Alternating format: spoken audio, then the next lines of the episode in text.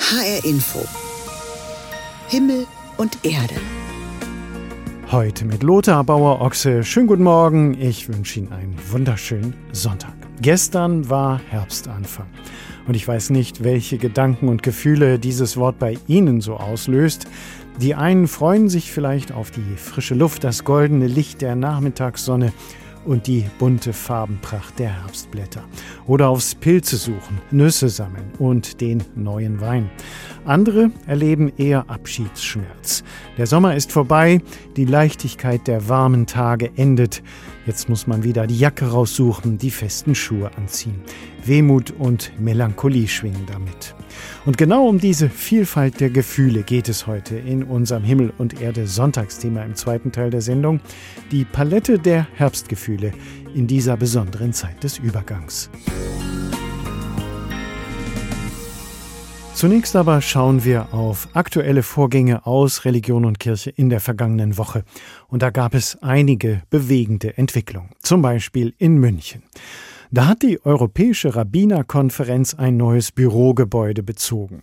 Nun könnte man sagen, das ist ja eher so ein Verwaltungsakt. Tatsächlich aber ist es ein historischer Moment. München war einst unter den Nazis die sogenannte Hauptstadt der Bewegung. Für Jüdinnen und Juden war es nach dem Krieg lange Jahre gar nicht selbstverständlich, überhaupt wieder in Deutschland und in München leben zu wollen. Insofern war diese Büroeröffnung doch ein besonderes Fest. Es war ein feierlicher Moment. Der Präsident der Europäischen Rabbinerkonferenz, Oberrabbiner Pinchas Goldschmidt, deckte zusammen mit Charlotte Knobloch, Präsidentin der israelitischen Kultusgemeinde München, und dem bayerischen Staatsminister Florian Herrmann das Schild am Eingangsportal der Türkenstraße 7 auf.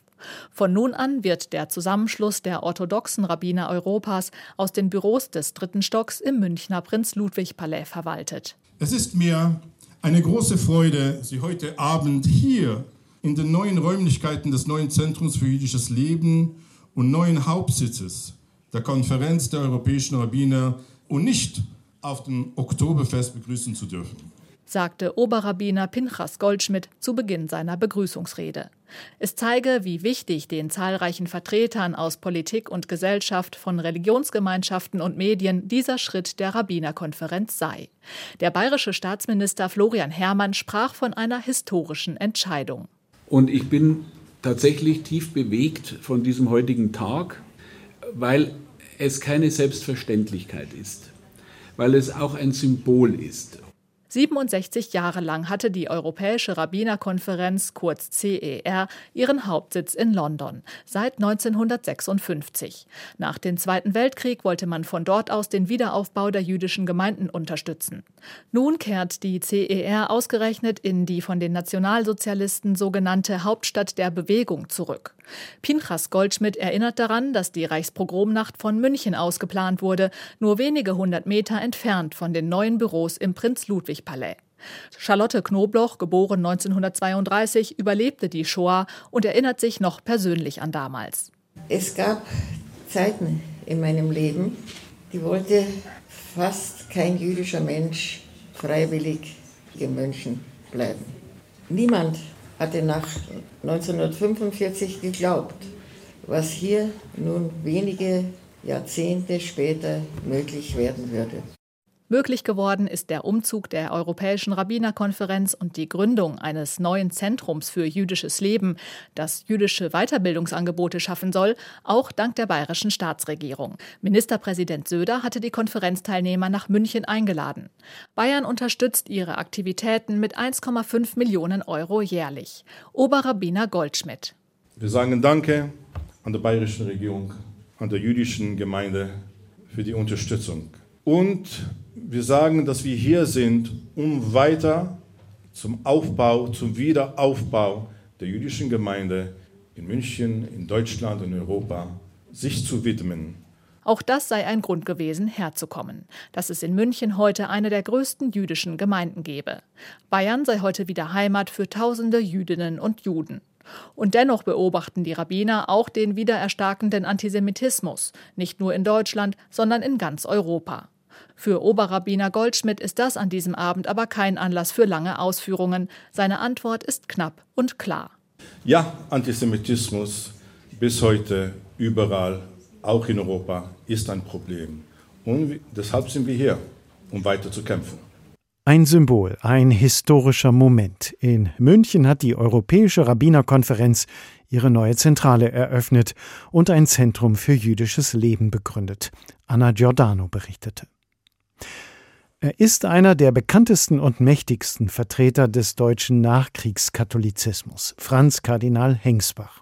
Der erste Ruhrbischof im damals neu gegründeten Bistum Essen, Militärbischof, Gründer des Lateinamerika-Hilfswerks Adveniat, enger Vertrauter von Papst Johannes Paul II. Seit 2011 erinnert eine große Statue in Essen an den durchaus populären Bischof. Aber jetzt wurden Missbrauchsvorwürfe gegen ihn bekannt. Es sind Übergriffigkeiten, die man wirklich unter der Kategorie sexualisierte Gewalt einordnen muss. Klaus Pfeffer ist Generalvikar und damit Stellvertreter des heutigen Bischofs von Essen. Beide haben entschieden, die Missbrauchsvorwürfe einer Frau zu veröffentlichen, die sich im letzten Oktober bei einer von der Kirche unabhängigen Ansprechperson gemeldet hat. Sie habe gravierende Missbrauchsvorwürfe erhoben, teilte die Kirche mit, wolle selbst aber nicht in die Öffentlichkeit treten. Mehr Einzelheiten soll es also nicht geben.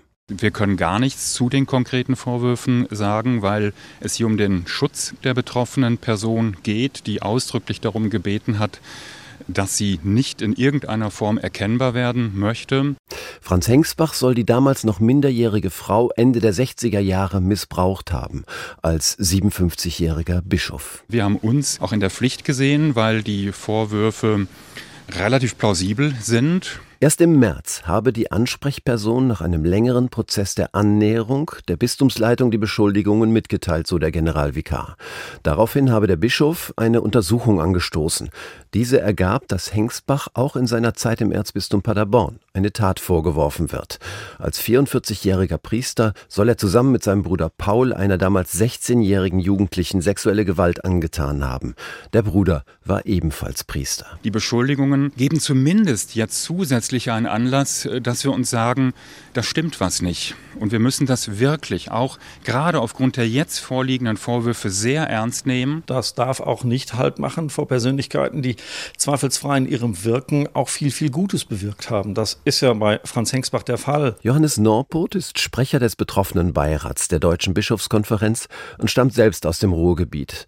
1958 wurde Hengsbach sein Ruhrbischof im neu gegründeten Bistum Essen und blieb dies 33 Jahre lang. Er erwarb sich große Verdienste in Krisenzeiten des Ruhrgebietes, bei der Gründung des Lateinamerika-Hilfswerks Adveniat und im Dialog mit den polnischen Bischöfen. Wohl wegen letzterem ernannte ihn Papst Johannes Paul II. 1988 zum Kardinal. Das geht im Ruhrgebiet tief ins Mark. Es wird eine Galionsfigur vom Sockel gestoßen, die aber mit diesem Teil der Geschichte, der eigenen Biografie, nicht mehr auf einen solchen Sockel gehört. Im Februar hatte Helga Dill vom Münchner Institut für Praxisforschung und Projektberatung eine sozialwissenschaftliche Untersuchung zum Missbrauch im Bistum Essen vorgelegt. Ihr ist von den neuen Vorwürfen bis jetzt noch nichts bekannt gewesen. Man kann ihm keine konkreten Taten nachweisen, was jetzt seine Person betrifft. Vertuschung im üblichen Rahmen, ja. Bischof Hengsbach und seine Verwaltung habe unzureichend auf Verdachtsfälle reagiert und sich nicht einmal bemüht, Betroffene ausfindig zu machen. Mit Veröffentlichung der neuen Vorwürfe muss der heutige Generalvikar Pfeffer nun fürchten, bei manchen Kirchenleuten noch mehr als Nestbeschmutzer zu gelten. Aber wir müssen auch die Person Franz Hengsbach uns, glaube ich, in aller Ehrlichkeit anschauen, auch mit diesen dunklen Seiten. Es wird eine Galionsfigur vom Sockel gestoßen. Gegen den früheren Essener Bischof Kardinal Hengsbach werden gravierende Missbrauchsvorwürfe erhoben, Theo Dirkes berichtete. Und schon am Freitag hat das Essener Domkapitel einstimmig entschieden, die Hengsbach-Skulptur vor dem Essener Dom wird entfernt. Anstelle der Skulptur soll ein Gedächtnisort für die Opfer sexuellen Missbrauchs geschaffen werden. Segnungsgottesdienste für homosexuelle oder queer lebende Paare sind in der katholischen Kirche offiziell noch verboten. Umso bemerkenswerter war deshalb in der vergangenen Woche ein großer solcher Segnungsgottesdienst in Köln vor dem Kölner Dom. Mehrere hundert Menschen haben daran teilgenommen und am Rande waren auch ein paar Demonstranten dabei. Die Veranstalter hatten auf dem Bahnhofsvorplatz Bierbänke in Hufeisenform aufgestellt. Das sollte das Kirchenschiff symbolisieren. Ein einfacher Altar bildete das Zentrum der sehr außergewöhnlichen Segnungsfeier mit dem Kölner Dom im Hintergrund. Maßgeblich mitorganisiert hat die Feier die Kölner Gemeindereferentin und Seelsorgerin Marianne Arndt. Diese Aktion sei verbunden mit einer klaren Botschaft. Weil wir Segen nicht ausgrenzen können, wo Menschen einander lieben sind, ganz egal ob quer oder wieder verheiratet, geschieden, darf der Segen Gottes und die Liebe Gottes nicht verboten werden. Ralf Gruß und Martin Bisping Gruß sind seit fast 10 Jahren verheiratet. Sie sind aus St. Augustin nach Köln gekommen, um sich segnen zu lassen. Ich bin katholisch, er ist evangelisch. Mir persönlich bedeutet das viel, weil ich sehr katholisch erzogen worden bin und mit Gott groß geworden bin, immer ein Teil von meinem Leben war. Mir bedeutet das auch viel, weil ich zwar nicht sehr gläubig bin, aber christlich erzogen wurde. Und wir wollen halt, dass die Kirche sich auch, gerade die katholische Kirche, öffnet, damit alle Möglichkeit haben, gesegnet oder vor der Kirche zu heiraten. Dabei gab es bei einer anderen ähnlichen Veranstaltung in Mettmann, ebenfalls im Kölner Erzbistum, im Nachgang Probleme. Ein Priester bekam eine Abmahnung, weil er gleichgeschlechtliche Paare segnete. Das Kölner Erzbistum hält sich an die Maßgabe aus Rom, nachdem solche Segnungen untersagt sind. Eine Begründung ist, so die Antwort des Erzbistums, dass nach katholischem Verständnis nur Beziehungen von Paaren gesegnet werden können, die eine nach katholischem Verständnis gültige Ehe eingehen oder eingegangen sind. Darüber haben sich die Geistlichen und Gemeindereferenten in Köln hinweggesetzt. Auch Klaus Tran-Behrendt, Pfarrvikar aus Köln-Ehrenfeld. Ich glaube, ich habe keine Angst. Es geht ja gerade um eine angstfreie Kirche. Also darum glaube ich nicht mehr, dass man Angst haben muss. Darum geht es ja, die Liebe gegen die Angst. Das ist ja ein wunderbares Thema. Dann ist es soweit. Ralf Gruß und Martin Bisping Gruß erhalten den Segen. Sie halten sich an den Händen. Der Geistliche bittet zum Beispiel darum, dass die Beziehung der beiden ein Raum ist, in dem man sich entwickeln kann, dass die Liebe der beiden groß werde. Ein besonderer Moment. Bewegend, sehr schön. Die Gemeinschaft hier und Gottes Segen zu halten und die Worte waren sehr schön. Es war auch für mich sehr bewegend. Die Allgemeinheit, die ganze Stimmung, die hier herrscht, dieses Friedvolle, das Offene, das war sehr schön. Es erklingt viel Musik. Die Menschen applaudieren, freuen sich, sind glücklich. Ein Schritt in Richtung Normalität? Marianne Arndt, Gemeindereferentin in Köln, wünscht sich das. Wir gehen jetzt einfach voran und sagen, Köln muss vorangehen, die Deutsche Bischofskonferenz muss vorangehen und Rom muss vorangehen, um dies wirklich ins Leben zu rufen. Und genau das ist der Punkt. Dieser Abend im Herzen von Köln macht Hoffnung. Das sagen nicht wenige, weil es spürbar viel Solidarität und spürbar viel Liebe gebe.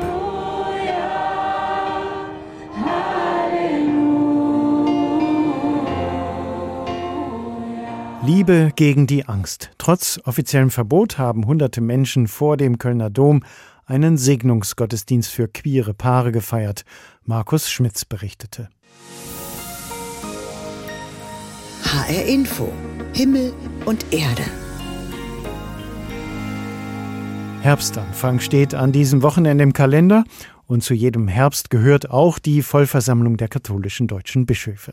Normalerweise in Fulda, aber wegen Renovierungsarbeiten im dortigen Priesterseminar diesmal in Wiesbaden. Ab morgen tagen die 65 Bischöfe wieder hinter verschlossenen Türen.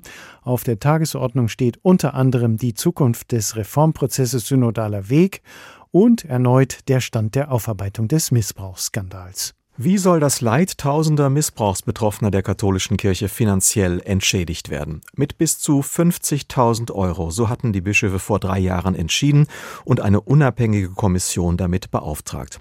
Nun fürchten die Bischöfe, dass es wesentlich teurer werden könnte.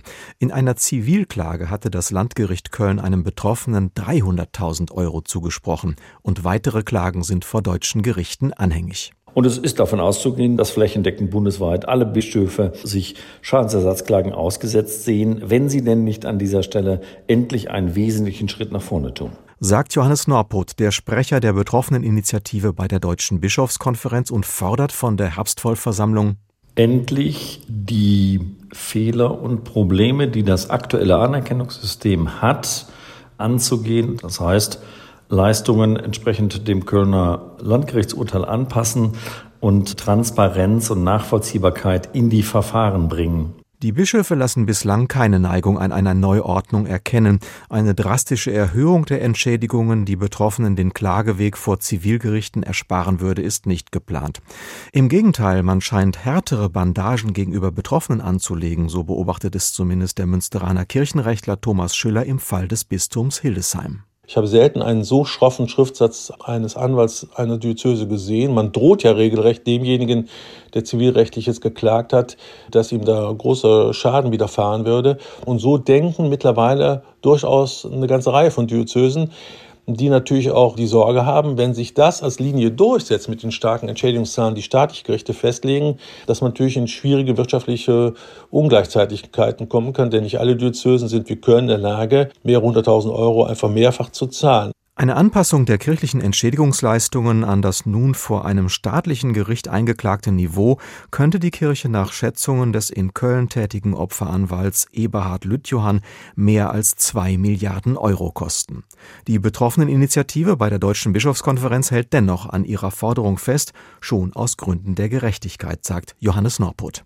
Es kann nicht sein, dass diejenigen, die klagen können, aufgrund ihrer emotionalen Festigung, dass die mehr bekommen als diejenigen, die eben nicht sprachfähig sind, die seit Jahren, Jahrzehnten arbeitsunfähig sind, erwerbslos sind aufgrund des Traumas. Auch die Zukunft des sogenannten synodalen Weges steht auf der Tagesordnung der Bischöfe. 3,5 Jahre hatten Laien und Bischöfe in Frankfurt Reformen diskutiert, die Segnung homosexueller Paare, die Beteiligung von Laien an der Bischofsauswahl waren einige Beschlüsse. Ein synodaler Ausschuss soll den Prozess im November nun fortsetzen.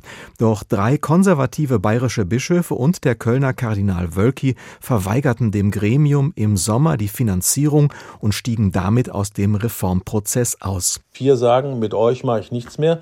Das ist schon auch insofern ein dramatisches Zeichen, da ja die Einheit bei aller kontroversen Diskussion immer ein hohes Gut in der katholischen Kirche ist. Das treibt, denke ich, alle Bischöfe um. Sagt der Kirchenrechtler Thomas Schüller, der neben Bischöfen und Laien als Fachperson in den 74-köpfigen synodalen Ausschuss gewählt wurde.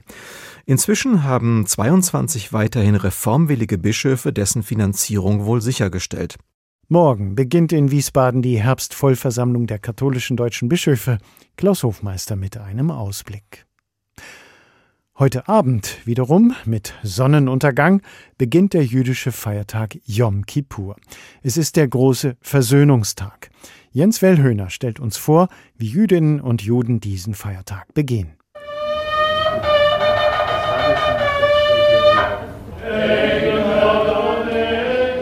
Das Schofar wird geblasen, ein Widderhorn, und dann beginnt das große Fasten.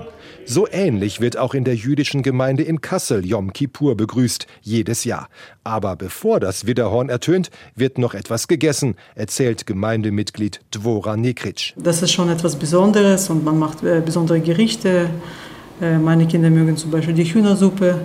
Danach geht man gemeinsam in die Synagoge, man kleidet sich ins Weißes ein, weil das ist eine Farbe von Unschuld ist. In der Woche vor Yom Kippur sollen sich die Jüdinnen und Juden mit allen versöhnen, die etwas gegen sie haben könnten, und auch mit Gott selbst. Anschließend sind sie rein. Elena Patwa mag diese Versöhnungszeit ganz besonders. Ja, man denkt an das Jahr zurück und das ist ein guter Anlass, tatsächlich ist die Frage zu stellen, was war in diesem Jahr alles los? Was ist passiert? Wie verhielt ich mich den anderen Menschen gegenüber?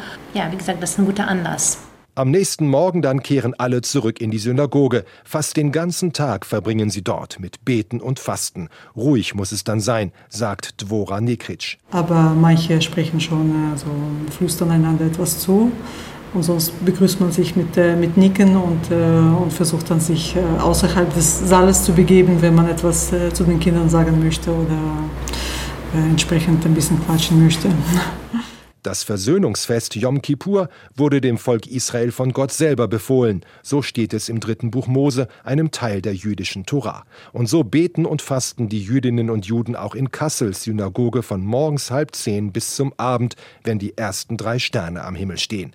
Dann geht's los, erzählt Dvora Nikritsch, und Elena Patwa muss lachen. Alle, also die ganze Gemeinde hungrig, stürzt ungefähr so in das Speisesaal. Und dann alle atmen auf, dass sie wieder mal etwas zum Essen und zum Trinken kriegen. Elena Patwa kennt das auch. Sie ist eigentlich keine besonders religiöse Frau. Aber ich lege eigentlich sehr viel Wert auf Tradition und auf die Gemeinschaft. Und deswegen ist es für mich schon wichtig, an diesen Tagen in der Synagoge zu sein, weil dieses Gemeinschaftsgefühl spürt man am stärksten an solchen Feiertagen. Versöhnung und Gemeinschaft, das ist Yom Kippur. Und das sagte uns HR-Inforeporter Jens Wellhöner.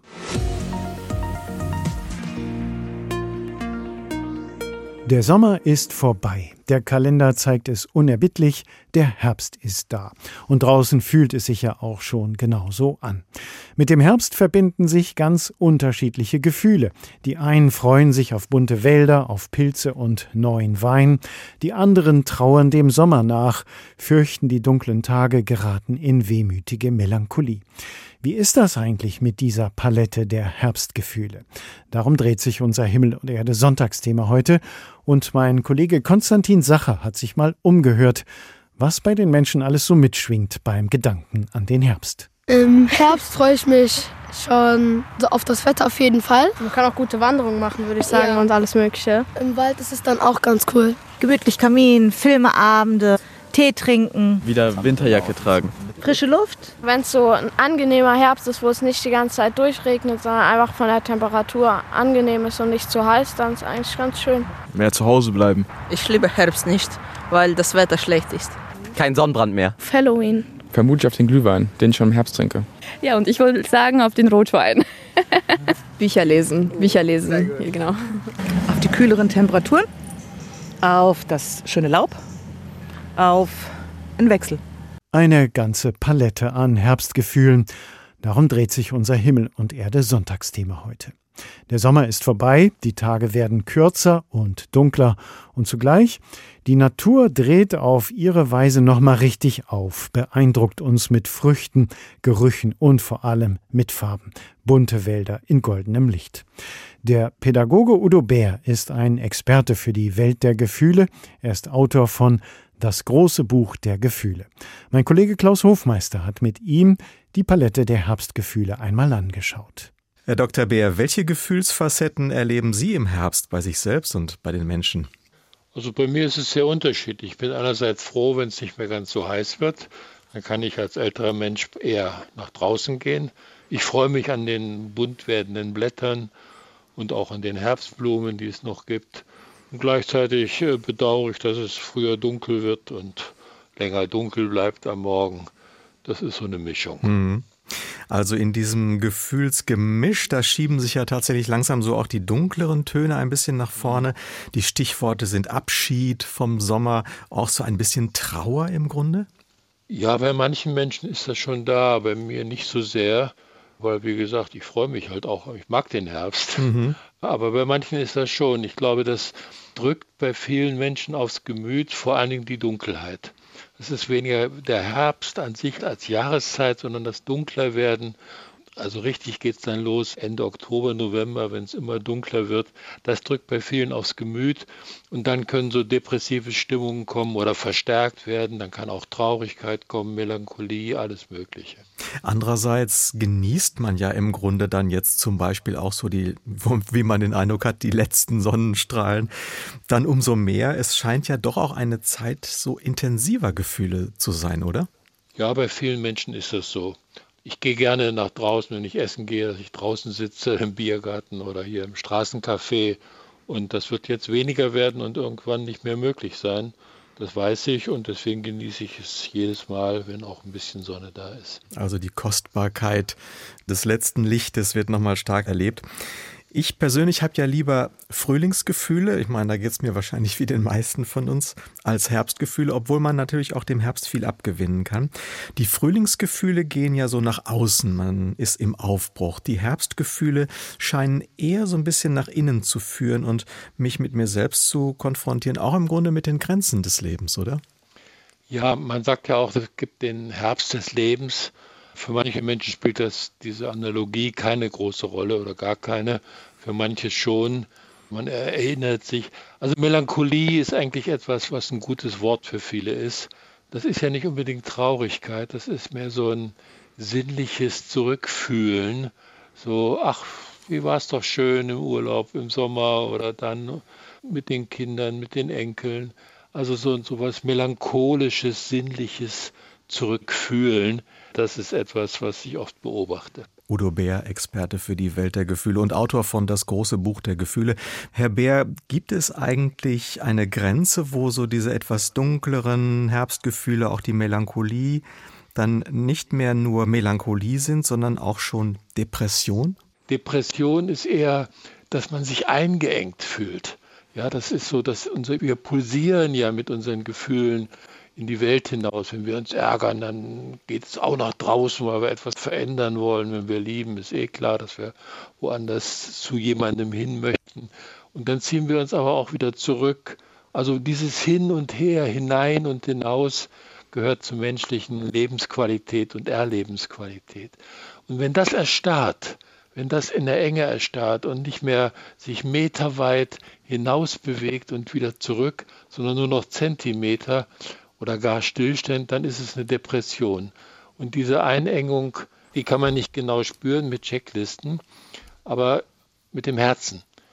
Die Melancholie ist in Bewegung. Da ist keine Enge. Da kann ich zurückfühlen, nach vorne fühlen, zur Seite, vorwärts, überall. Das ist etwas Fließendes, sanft Fließendes. Also ein melancholisches Geräusch mit Klaviertönen für manche und für andere was anderes. Also weder Hardrock noch Stille. Soll man auch für so diese dunkleren Herbstgefühle ein guter Gastgeber sein, Herr Dr. Bär? Ja, selbstverständlich, wunderbar. Also ich gehöre auch zu den Menschen, die gern mal unangenehme Gefühle verdrängen. Das ist auch völlig legitim. Man muss sich nicht ständig damit beschäftigen. Doch diese unangenehmeren, dunkleren Gefühle sind zickig. So, wenn man sie irgendwo einsperrt, die kommen immer wieder raus. Und dann an den Stellen, wo man sie vielleicht gar nicht gebrauchen kann und wenn man es gar nicht möchte. Von daher ist es gut, sich dem auch ab und zu mal hinzugeben, sich damit beschäftigen. Vor allen Dingen auch mit anderen Menschen darüber zu reden. Ja, Gefühle drängen danach, auch geteilt zu werden, mitgeteilt zu werden. Und wenn da beispielsweise im Herbst die Traurigkeit kommt, als Teil der Melancholie, Trauer ist auch ein Gefühl, etwas loszulassen. Aber ich kann nicht nur traurig sein mit mir allein, wie Lucky Luke mit seinem Pferd in der Wüste, sondern ich muss diese Trauer teilen mit anderen Menschen. Und dann kann ich auch etwas loslassen, Schritt für Schritt. Und das belastet mich dann nicht mehr, sondern entlastet mich. Die Palette der herbstlichen Gefühle. Klaus Hofmeister hat darüber mit Udo Bär gesprochen. Der ist Pädagoge und Autor des Buches Das große Buch der Gefühle. Und das war die Sendung Himmel und Erde in HR Info. Alle Beiträge und Gespräche können Sie nachhören. Sie finden den Himmel und Erde Podcast bei uns im Netz bei hrinforadio.de. Mein Name ist Lothar Bauerochse. Tschüss, genießen Sie den Sonntag.